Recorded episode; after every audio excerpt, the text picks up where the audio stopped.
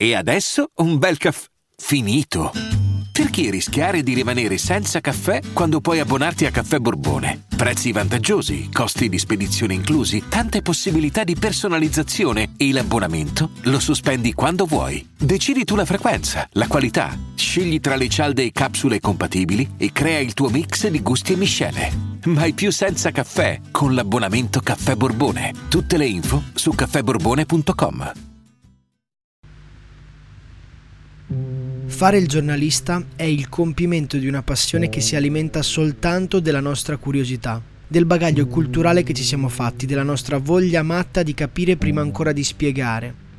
Per essere un buon giornalista non basta avere un grande impegno civile, anche se non ho mai conosciuto un grande di questo mestiere che non l'avesse, a modo suo però. Partiamo da questa citazione di Enrico Mentana, dal modo di cui parla e con cui descrive l'attività del giornalismo. Forse si può definire infatti il più iconico dei giornalisti di oggi proprio per quel suo modo descritto da tanti come unico. E oggi l'obiettivo sarà proprio quello di studiare il perché, il come e soprattutto chi è. Volevo cominciare la puntata dicendo che sono sempre stato affascinato dalla politica perché è intricata, difficile, contorta in mille sfaccettature diverse in cui non si capisce mai dove stia il vero o se quello detto celi o meno qualche dietrologia che potrebbe fregare tutti. Ma in effetti mi rendo conto che non è solo una questione di fascino, ma come dice Mentana nella citazione che vi ho letto poco fa, è una questione di impegno, impegno civile, impegno con la vita, impegno con le cose che abbiamo attorno e che ci succedono. Questo concetto di politica sì, affascina, ma soprattutto corrisponde tantissimo, muove necessariamente, è risposta alla difficoltà e al lamento. Uno infatti può lamentarsi e non fare niente, oppure implicarsi in politica. E penso che nessuno al mondo possa vivere liberamente e veramente senza essere un politico.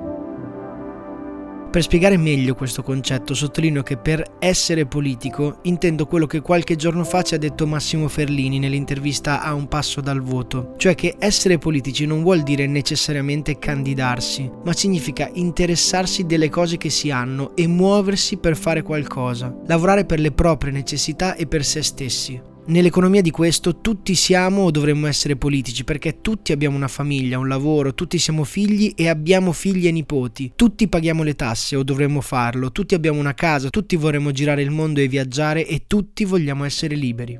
In questo senso politica coincide perfettamente con impegno con la realtà che mi circonda. E quale miglior personaggio iconico per parlare di questo se non Enrico Mentana? Probabilmente la maggior parte di noi è anche reduce da una delle sue numerose maratone Mentana, ma in ogni caso, anche se oggi non sarà una maratona, staremo insieme per una decina di minuti come sempre, proveremo a capire assieme. Per voi, la storia di Enrico Mentana. Ho sempre sognato di essere famoso per portare il cappellino e gli occhiali da sole a tutte le ore.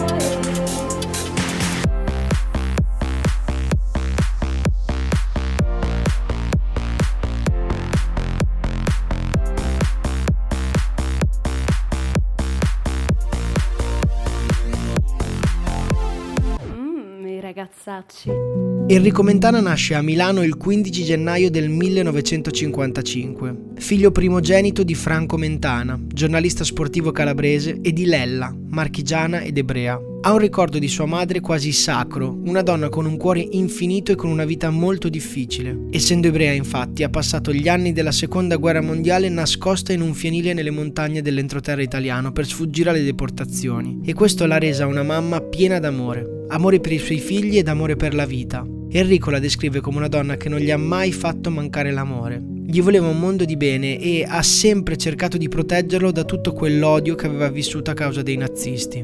Il padre Franco era cattolico. Enrico infatti è battezzato, anche se dichiarerà spesso di avere una grande familiarità col popolo ebraico. È un bambino estremamente sveglio e mentalmente agile e veloce.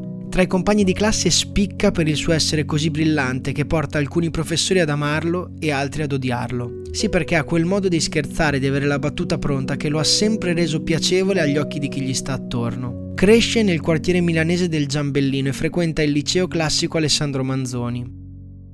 Lo contraddistingue da subito quell'impegno di cui parlavamo poco fa, cioè aveva addosso quel qualcosa per cui è necessario implicarsi nelle cose attorno. D'altronde vive anche l'adolescenza in un periodo post-sessantottino che prevede per forza una presa di posizione nella vita sociale e politica del paese ad ogni giovane. Aderisce prima al gruppo anarchico Movimento Socialista Liberatorio e poi al Partito Socialista Italiano. Presto diventa direttore della rivista Giovane Sinistra, organo ufficiale della Federazione Giovanile Socialista Italiana, di cui è anche vicepresidente dal settantasette al settantanove. Dopo il liceo si iscrive alla Facoltà di Scienze Politiche dell'Università Statale di Milano, ma non consegue la laurea perché nel frattempo comincia la sua carriera da giornalista. Infatti il ventisette febbraio del millenovecentottanta Enrico Mentana viene assunto in Rai, nella redazione esteri del T G uno. Considerate che erano altri tempi, c'era molto più spazio per i giovani volenterosi, soprattutto in macchinoni burocratici lenti come la Rai, dove per esempio oggi è quasi impossibile entrare. E lui capita anche in un periodo fortunato di grande ricambio generazionale, quindi fin da giovane, nonostante ancora inesperto, lavora già al fianco dei più grandi nomi del giornalismo. No, bisogna, cioè, secondo me nella vita bisogna essere pronti a ogni tipo di, di velocità e di lentezza, bisogna saper scalare le marce e poi però anche innalzarle.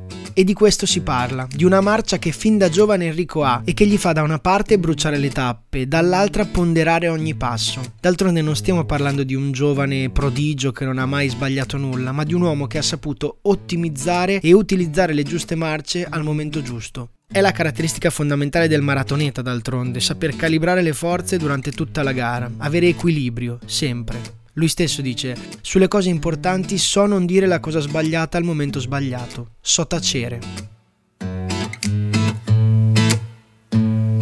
La sua prima maratona risale al millenovecentottantuno, dopo solo un anno di lavoro al T G uno. Ha ventisei anni e l'evento di cui racconta sono le nozze di Carlo, oggi re Carlo terzo, al tempo principe, e Lady Diana.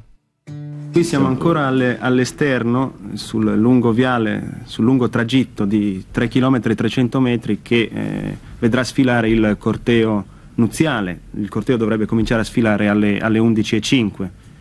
Come che ved- partirà da Buckingham Palace. Partirà da Buckingham Palace e arriverà dopo appunto tre chilometri e trecento metri alla cattedrale di Saint Paul, dove verrà officiato il rito nuziale. Sentite qui un Enrico Mentana forse ancora un po' acerbo, o meglio, il giornalismo al tempo era anche così in effetti, un po' ingessato, lento, agiato, ed Enrico nel corso della sua carriera sarà anche uno di quelli che contribuirà maggiormente alla riformazione di un nuovo giornalismo, meno ingessato, meno formale, insomma un giornalismo che parla al popolo come il popolo parla. E su questo dobbiamo soffermarci un attimo perché è uno dei punti cardine della sua carriera.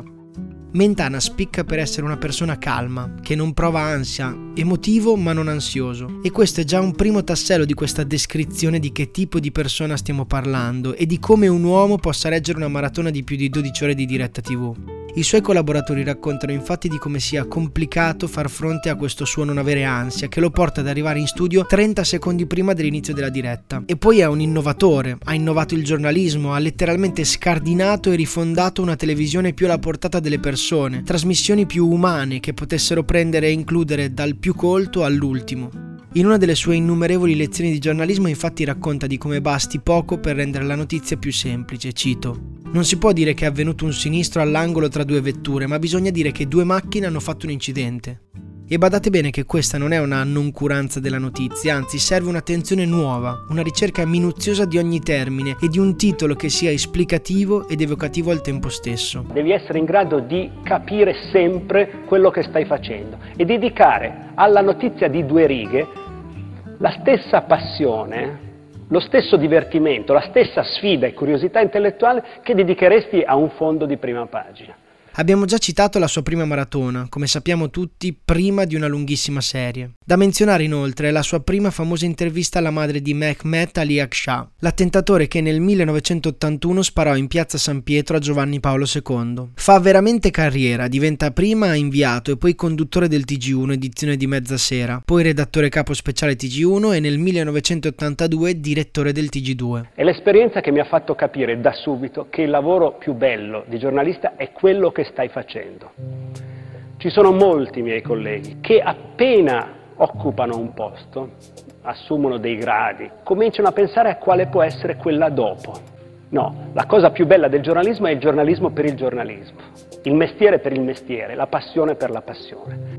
Dopo qualche anno arriva Fininvest e a Enrico gli viene affidata la fondazione di un nuovo giornale, così all'età di trentasette anni diventa direttore responsabile e conduttore della prima edizione serale del T G cinque.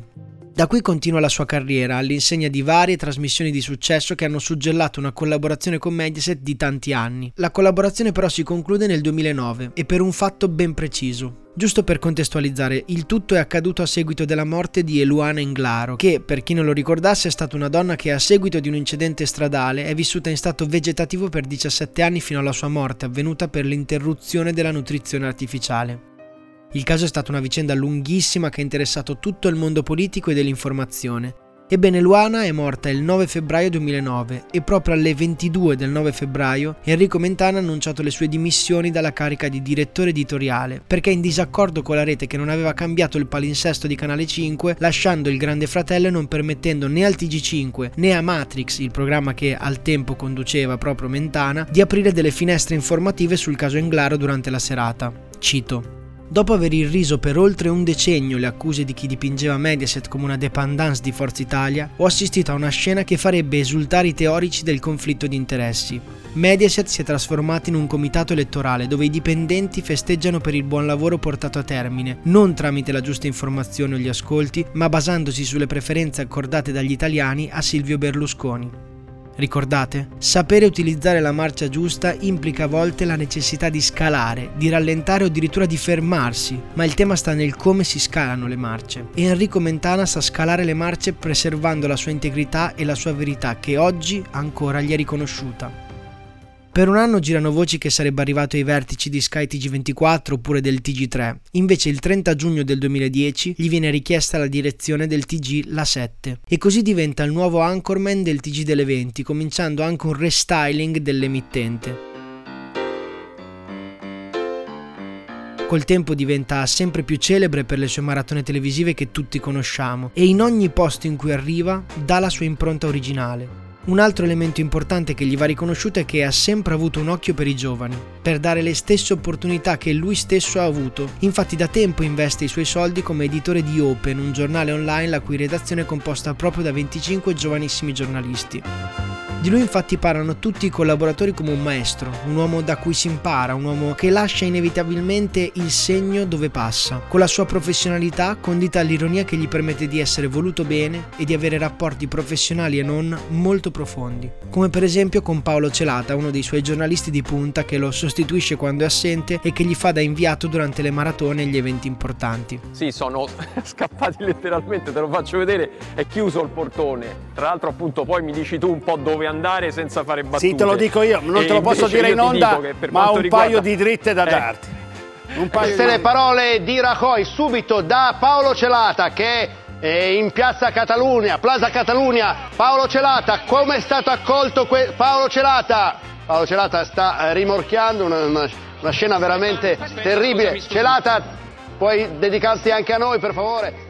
Ecco, ho messo questo breve audio perché è esplicativo di questa potenza che crea nei rapporti lavorativi con i suoi, tipica di un leader carismatico e unico. E allora è inutile dire che alcune ne abbiamo dette e tante altre non abbiamo avuto tempo di raccontare. Le maratone Mentana sono un grande regalo e lo stesso Enrico Mentana è un grande regalo per tutti noi. Quindi come Mentana fa da più di trent'anni di carriera giornalistica, così spero che tu che sei all'ascolto e magari non sei né un giornalista né un politico come me, possa riscoprire la passione per la politica. Spero che questa storia, ma ancora di più spero che le elezioni di quest'anno muovano qualcosa dentro di te come lo hanno fatto in me. Spero che tu possa riconquistare la passione politica per la tua vita, la vita di tutti i giorni a cui sei chiamato.